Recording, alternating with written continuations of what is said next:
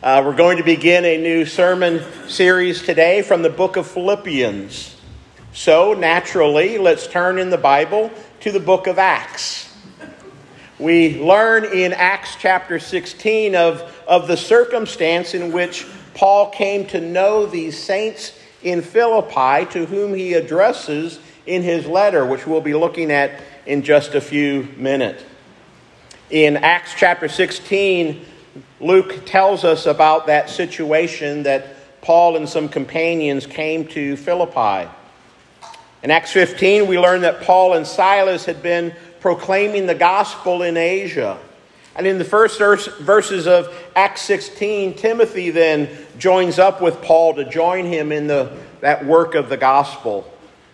They're in Asia, modern day Turkey. And if you look there in your Bibles in Acts chapter 16, if you look at verse 6, Luke tells us something that when we read it almost seems astounding. Because there in verse 6 of, of chapter 16, we're told that because in the divine providence of God, that Paul and the others were forbidden by the Holy Spirit to speak the word in Asia. Now, why is that? Why would God do such a thing? Well, we'll, we'll learn about that a bit. Look at verse 7. The Holy Spirit did not allow them to have ministry there anymore in that area of Asia. We read in verse 9 that one night while sleeping, Paul received a vision.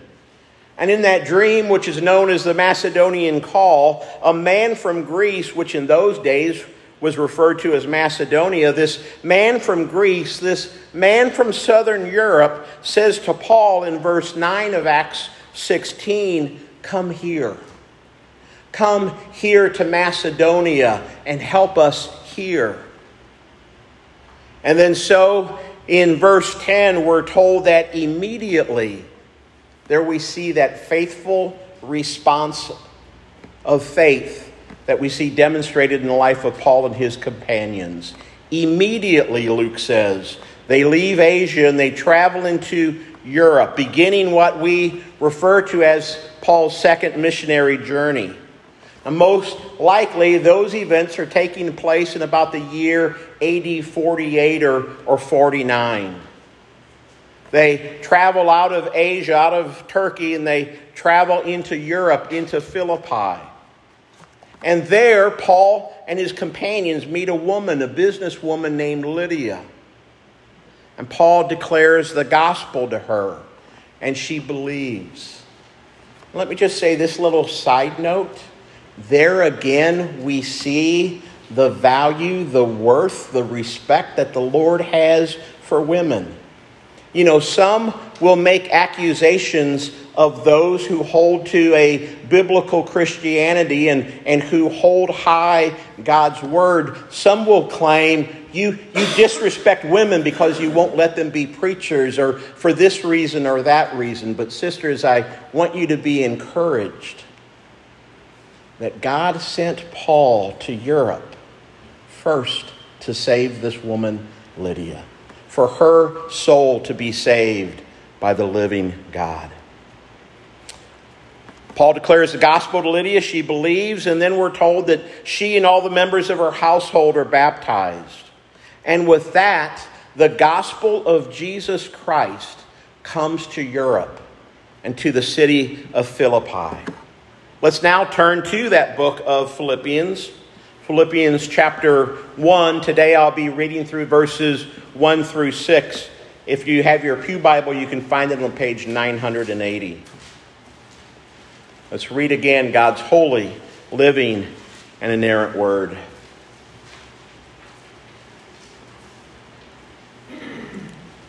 By the authority of God, Paul writes Paul and Timothy, servants of Christ Jesus to all the saints in Christ Jesus who are at Philippi, with the overseers or elders and deacons.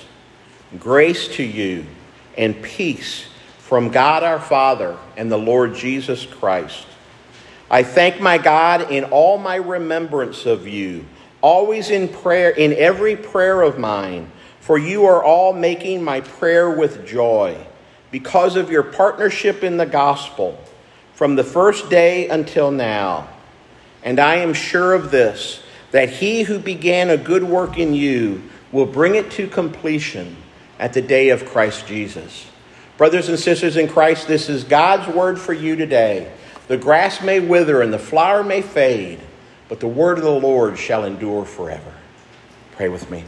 Lord God, we thank you for that enduring word, that word in which you promise to complete that which you have begun. Lord, continue to do that throughout the world. Continue to do that in this little country church in Newport. Continue to do that in our hearts as well, we pray. Do that, Lord, through your word and through your spirit, we pray. Amen. Well, when you think of the book of Philippians, think of jails. This letter is written by Paul from jail. Most likely, he writes during his time of imprisonment in Rome, which would have been sometime during the years most likely of AD 60 to 62. And we have reason to believe that because Paul makes reference of the Praetorium Guard or the Imperial Guard as they're referred to in the ESV translation in Philippians 1:13. He also makes reference to those of Caesar's household in 422. And we know that Paul was imprisoned in Rome during this time for his proclamation of the gospel. And there he awaited trial in jail for years, held imprisoned. Paul references his imprisonment four times in this letter, including three times in chapter 1 alone, in verses 7, 13, and 14. I also say when you think of Philippians, think of jails because of Luke's account of Paul and Silas's time in a jail in Philippi. We read about that in Acts 16. You probably remember that story well. After some arrest occurs in Philippi because of Paul and Silas's proclamation of the gospel. There's a bit of a riot that breaks out, and Paul and Silas are thrown into jail, not necessarily because they did anything wrong, but simply because of the unrest and the disruption that the proclamation of the gospel brought. Because that's what the gospel does sometimes. God brings peace through the gospel, but also the gospel brings disruption. And we should actually invite that disruption even in our own hearts. Paul and Silas are in jail, and we're told in Acts chapter 16 how at about midnight that day, Paul and Silas are in jail rejoicing and saying prayers and singing hymns to the Lord.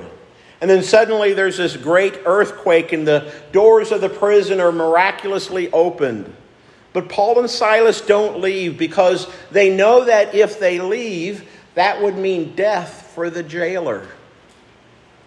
And the jailer, when he finds that they hadn't left, that his prisoners haven't left, and after, this, after seeing the display of God, the jailer then says to Paul and Silas, What must I do to be saved? How can I know this God who delivers you, who sets the captives free? And Paul, Paul and Silas say to them, Believe in the Lord Jesus Christ, and you shall be saved, you and your household, you and the generations after you.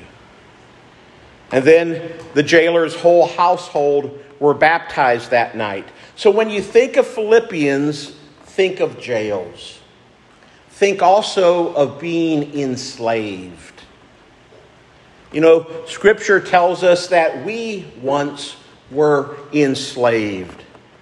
It says that we were enslaved to a sinful nature and that we were enslaved to what Paul calls the elementary principles of the world. But thanks be to God, Scripture also proclaims that Jesus came to redeem us and to free us from that which once held us captive. In Acts chapter 16, Luke also tells us about a young slave girl who was living in Philippi. And if it wasn't bad enough that this young girl was enslaved by an earthly master, we read in Acts 16 16 that this slave girl was also enslaved by a demon.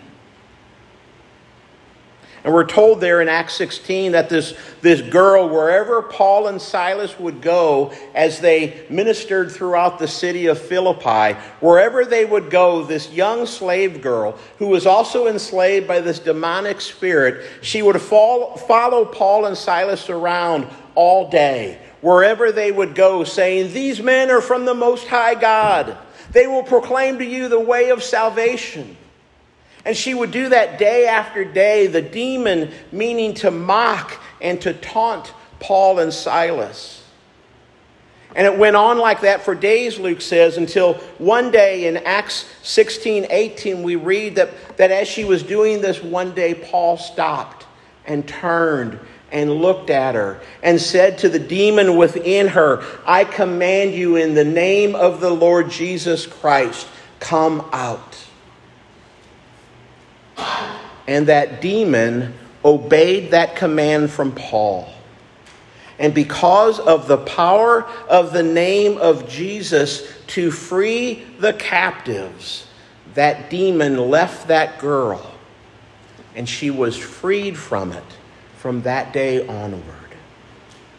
When you think of the letter of Philippians, think of jails, think of enslavement, but think also of the freedom that the name of the Lord Jesus Christ brings. John 8, 31, 32, the words of Christ. If you abide in my word, you are my disciples, and you will know the truth, and the truth will set you free. And John 8, 36, if the Son has set you free, you will be free indeed. Do you know this kind of freedom? Do you know this kind of amazing, gracious freedom that comes only through the work and the person of the Lord Jesus Christ? God invites you to receive that freedom, to receive freedom as you submit yourself to this one who frees you. Embrace Jesus Embrace Jesus and be free from that which seeks to imprison and enslaves you. These people who we meet in Acts chapter 16, some of them may have very well still been among that little house church in Philippi. These, this woman Lydia, perhaps, was there in Philippi. Perhaps this slave girl comes to faith in Jesus Christ, the one who freed her and perhaps she too embraced him and found eternal life. And this Philippian jailer and all those of his household, and Lydia's as well. We don't know for sure if they were still there in Philippi in 61 or 62 when this letter most, most likely was written. Perhaps they were among the saints, among the called out ones of God, to whom Paul addresses in this letter. When you think of this letter to the Philippians, think of jails, think of enslavement, think of the freedom that the name of Jesus Christ brings. Think also about beginnings. As I mentioned earlier, the church in Philippi was the first church established in Europe. Most of us have a European ancestry.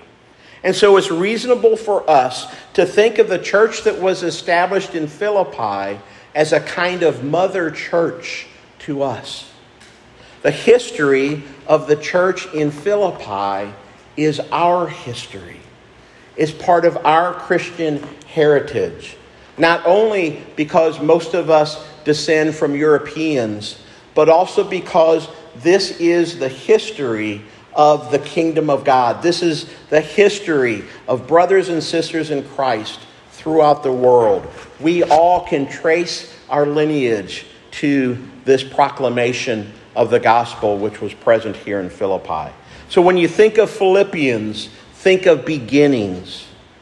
Paul sparks, speaks of those things which have, have begun in this letter. He speaks in verse 6, for instance, of a work which the Lord has begun in us. It's also right when we think of Philippians to think of completion, because the Lord promises in this letter to complete that which He has begun. Philippians 1 6, I am sure of this, that he who began a good work in you will bring it to completion at the day of Christ Jesus. We've spoken this morning of how some of the people living in Philippians began their life of walking with Jesus when they received him in faith and were baptized into him. But conversion and baptism aren't the sum and the end of the Christian faith but they're just the beginning of it. And the Lord intends for us to keep walking with Him. He desires for us to grow in our faith. He desires for us to attain a full maturity in Jesus. And that's what this book of Philippians is about. The letter to the Philippians is a call and an encouragement and a means for us to grow in our maturity as Christians. It's really not a stretch at all to say that this letter to the Philippians is a manual for Christian maturity. And in this letter, we learn what it looks like to be a mature Christian. This book is full of great practical theology. Philippians is a book of beginnings, and it's a book that speaks also of the completion of that which has begun. When you think of Philippians, think also of confidence. Paul says in Philippians 1 6, I am sure of this. I am sure of this, that he who began a good work in you will see it through to completion confidence is another one of the key themes of Philippians. In this letter, Paul shares how his confidence in the Lord has grown in his life even in these recent years since he met the Philippians. He writes also how he's seen the confidence of others grow as together they've all labored together and have been encouraged by one another as they have seen the gospel be proclaimed and lived out in the lives of faithful Christians everywhere. Paul also speaks of how we can have great confidence in the Lord we can have great confidence in Christ and that we need not place any confidence in the flesh, in what we might strive to do, strive to do of our own accord or out of our own strength, or to win the acclaim of men or even of God. We can have confidence that the Lord will do what He has promised He will do in our lives. When you think of Philippians, think also of the word joy. In many ways, the letter to the Philippians is the epistle of joy. The word joy or rejoice appears some 14 times in this brief letter. We're called upon to be joyful and to rejoice and to give thanks. And we'll see as we make our way through this letter, Paul explains the many reasons that we have to be joyful. So be on the lookout for those reasons for us to have this great God given joy in our hearts and in our lives as we make our way through this letter in the coming months. Here are just a few reasons why we can rejoice. Paul says that we can rejoice because the gospel is being proclaimed. Verse 118. And we can rejoice because the Lord is near. The Lord is at hand. Philippians 4 4 and 5. When you think of Philippians, think also of partnership and community. This letter, in no small way, is a thank you letter from Paul to the Christians in Philippi. They've been partners in the gospel now with Paul for more than a decade at the time that he writes this letter. In verses 3 through 5, Paul writes, I thank my God in, in my remembrance of you always, in every prayer of mine, for you are making my prayer with joy. It's very easy for Paul to give thanks to these Philippians because of your partnership in the gospel from that first day. Referring back to 10 years ago when they first heard the gospel proclaimed among them. You have been partners in the gospel since that first day until now, Paul says. Paul again gives thanks to the Philippians for their partnership in the gospel in chapter 4, verses 15 to 16. And you, your Philippians, know that in the beginning of the gospel, when I left Macedonia, no church entered into partnership with me in giving and receiving except only you. Now, that may not necessarily mean that truly Paul didn't receive a cent from any other church in all of the world during these times, but in a very special way, these Philippians gave. And they gave in a way which was unlike Paul's experience with some of those other churches. Paul thanks them for being partners in the gospel for more than 10 years. You know, some of us on a Zoom call a couple of weeks ago had an opportunity to hear one of our missionaries give thanks for our faithfulness to him and in his gospel service. Um, Gary Johnson, we had conversation with him last month, and he talked about how thankful he was that Newport Church has stood with him and his family in the proclamation of the gospel for more than 20 years. I think also of John and Kathy Rugg. I don't know for sure. Probably it's been at least 30 years that Newport Church has been, has been partnering with them in their ministry in Chile. Steve and Amy Robertson, it's already 15 years that we've supported, that we've been supporting them in their gospel service throughout Central and South America. RUF Mizzou, again, is at 25 or 30 years, perhaps, maybe even more that Newport Church has been partnering with those gospel ministers. Friends, it's no small thing. It's no small thing to help any minister of the gospel, any worker of the gospel, in any way that we can at any time. How wonderful, especially, it is to show a commitment of standing with these servants of the Lord and know that it is such an encouragement to them. And while I'm giving thanks the, for your gospel ministry and partnership for these ministers, I want to also thank you for your ministry, for your partnership, and for the joy that it has been to share in your lives and in the ministry of this church now for some 15 years. Paul thanks the Christians in Philippi for their partnership with him in the gospel. He also, throughout this letter, reminds his readers that they're in partnership also with one another, and that that too is to be a glory to the Lord. The letter to the Philippians is a call to unity, a, a call to unity in the church, yet another one of the key themes of this book. We are called to be one. We are called and we're made to be one with Christ through faith and through our union with Him, and we're called also to be one with one another as well. We get a taste of Paul's desire and the Lord's desire also for that God honoring, Christ exalting unity in places like Philippians 1:27, where Paul expresses his hope for them that, that I may hear of you, that you are standing firm in one spirit with one mind, striving side by side for the faith of the gospel, for the sake of the gospel. He speaks of this unity that the Lord's desires and that He desires also in 2 2. Complete my joy, being of the same mind, having the same love, being in full accord and of one mind.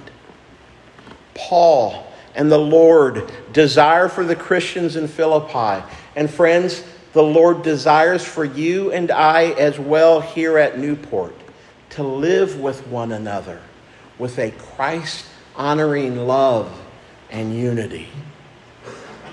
But that's not always easy. That hasn't always been easy in our experience here at Newport, in, in our experience at other churches as well, as well. And this also hasn't necessarily been the experience even in Philippi in this short period of some 10 years. That's why in 2:14 Paul tells his readers that they are to do all things without grumbling or disputing.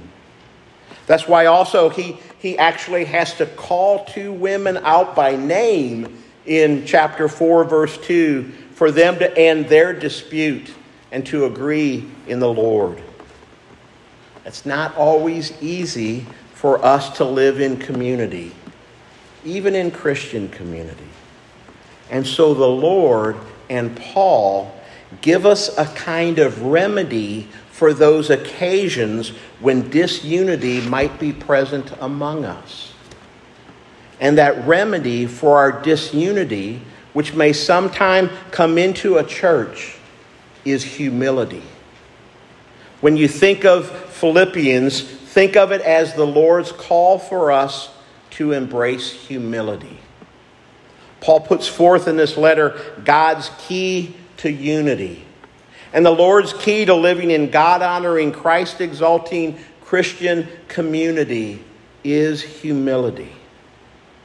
That call to humility in our relations is, is communicated so beautifully in this letter in those first verses of chapter 2. Do nothing, Paul says, from selfish ambition or conceit, but in humility count others more significant than yourselves. Let each of you look not only to his own interest, but also to the interest of others. And then Paul says that if we can't figure out what that means, if we don't know what it would look like for us to live like this, Paul then gives us a model of what that looks like when he speaks of the Lord Jesus, who shows us what the kind of humility that pleases the Father looks like.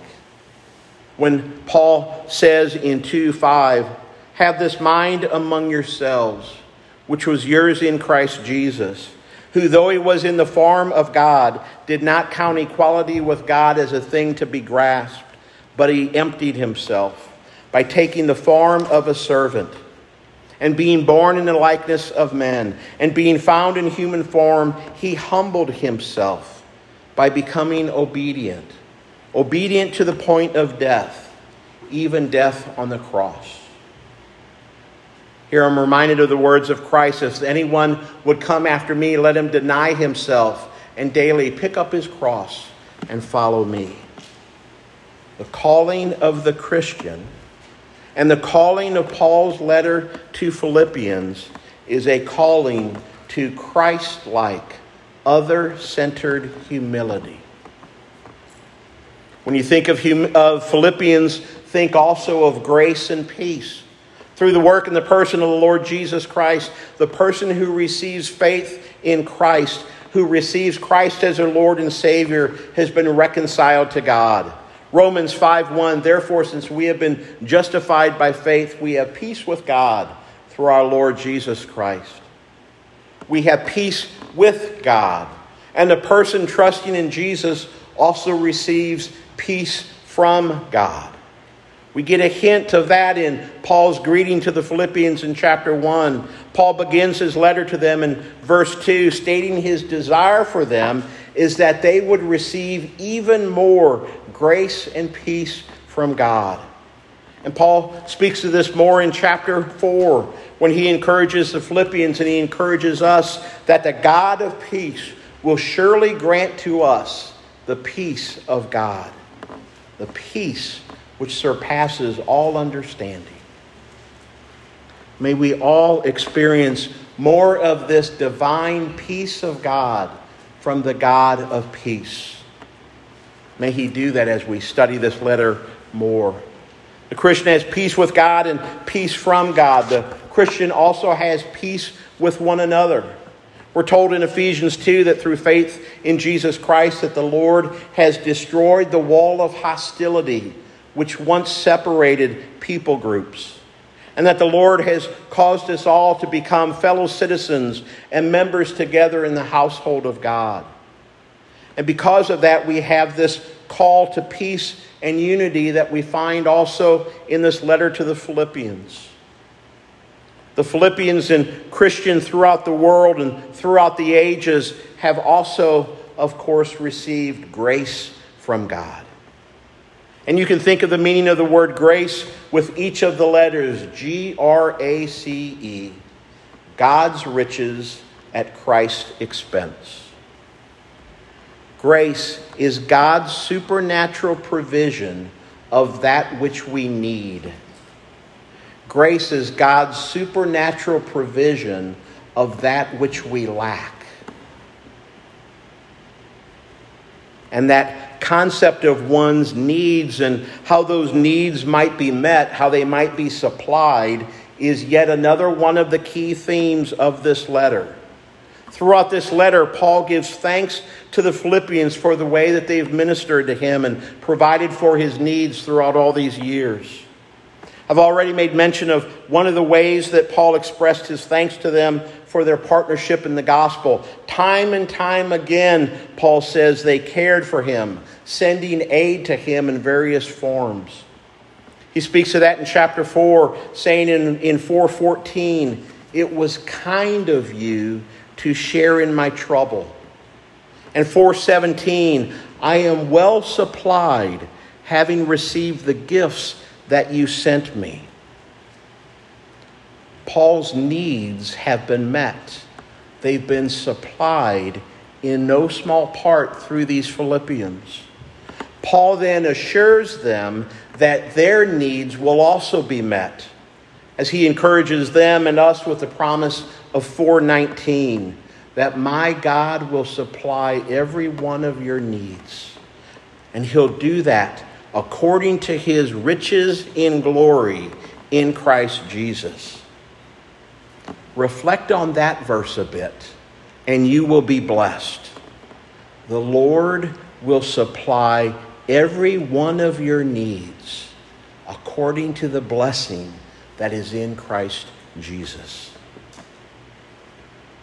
Paul has learned this letter himself personally, and he speaks of that. He speaks of the Lord's provision to him. He speaks of having seasons of abundance, and he speaks also of having seasons of scarcity. But through it all, he's found the Lord to be faithful to meeting his needs.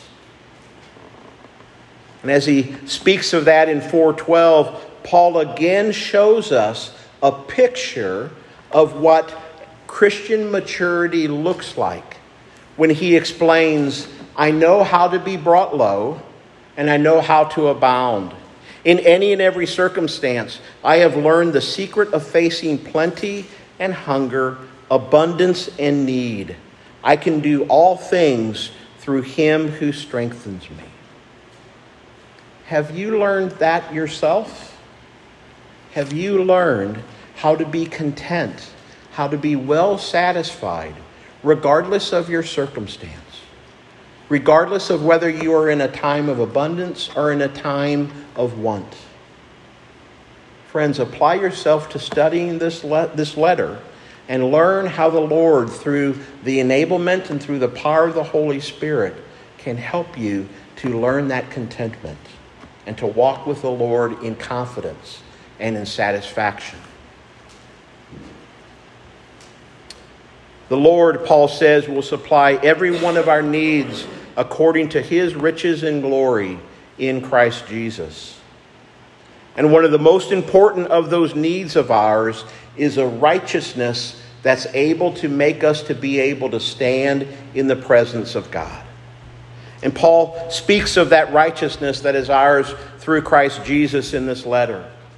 In 111, he speaks of the fruit of righteousness which comes through Jesus Christ. And in 3 9, he speaks of a righteousness that comes not from the law, but that which comes through faith in Jesus Christ. But even though we've received peace and grace and this righteousness that come from God through faith, even though that's true, still God calls upon us to respond to that gracious activity in our lives. In this letter, the Lord, through Paul, calls upon us to respond to the work of God in our lives with work of our own. Not in order to earn or to secure our salvation, but in response to the, to the salvation that the Lord has given us. This being well summarized in 2:12 where Paul says, "Work out your salvation with fear and trembling." Now it's important to understand what that verse doesn't mean as well as it does what that verse does mean. And we'll be studying that, that verse in detail in the weeks and months to come. But understand, work is another one of the key themes of this letter. Paul makes reference of his labors and of the labors of other faithful gospel workers and of the work of the Philippians themselves, even. And there's this call to the readers of this letter to continue to apply themselves to this task of walking faithfully with Jesus for a lifetime. Paul calls them and us to that, to join him in that effort in chapter 3, verses 12 through 16, where he speaks of how he presses on to the goal for the prize of the upward call of God in Christ Jesus, pressing on to make it my own because Christ Jesus has made me his own. Let us then hold true to what we have attained. And what is that end that awaits all those who do apply themselves to walking faithfully with Jesus for a lifetime? It's our exaltation and our glorification. Verses 3 17 and 20. Brothers, join in imitating me and keep your eyes on those who walk according to the example you have in us. Our citizenship is in heaven, and from it we await a Savior, the Lord Jesus Christ, who will transform our lowly body to be like His glorious body by the power that enables Him to subject all things to Himself. The prize that, that awaits the Christian is to be raised up with Christ and to be transformed into his very image in glory. It seems almost blasphemous to say, but that's the promise of Scripture. And that's the promise of this letter. And of course, the basis for that, the basis of all of the Christian life, is the work and person of the Lord Jesus Christ the Christian will one day be exalted, God's word says. But not in this life, but in the life to come. But, friends, that's made possible only because of the work and the person of the Lord Jesus Christ. This work, which is on display for you today in this meal that has been prepared for you. This meal which shows forth the person and the work of the Lord Jesus Christ. Who Paul says in chapter 2, again, these familiar words, though he was in the form of God, he did not count equality with God as a thing to be grasped. But he emptied himself by taking on the form of a servant, being born in the likeness of men. And being found in human form, he humbled himself by becoming obedient to the point of death, even death on a cross. Therefore, God has highly exalted him and bestowed upon him the name that is above every name, so that the name of Jesus every knee should bow in heaven and on earth and under the earth, and every tongue shall confess that Jesus Christ is Lord to the glory of God the Father. That is the message that Paul and his fellow workers for the gospel applied themselves for. That's the message that this first church in Europe, our Christian ancestors, received with much joy. This is the message that Paul and his companions applied themselves to. This is the message that the Philippians supported. And friends, this is our only hope for salvation as well. For this is the way of salvation, the Lord Jesus Christ. For there is no other name given among men by which you must be saved, by which you may be saved, but only the name of Jesus, the person and work of Jesus Christ, who is able to set free the captives. Pray with me, please. Lord God, we thank you that you are the God of beginnings, and you are the God of completion, and you are the God in whom we can have all confidence. Jesus, you are the God who humbled himself to serve those whom you created, to redeem your people and after doing that, you were exalted and raised up again to the Father's right hand. And Lord, you have promised that all of us who are recipients of grace, recipients of peace with you and from you, you have promised that we too will one day lay a hold of this same promise, the same reality of glorification and exaltation. It's almost too good to believe. But because it is in your word, we believe. Cause us to believe all the more. Help us in our unbelief. Lord, do that even in this meal which you have prepared for us. Take these common elements of bread and juice and set them apart for your holy purposes. Lord, so that we would continue on, so that we would press on to the prize that awaits, that upward call, the resurrection of the body, and life eternal.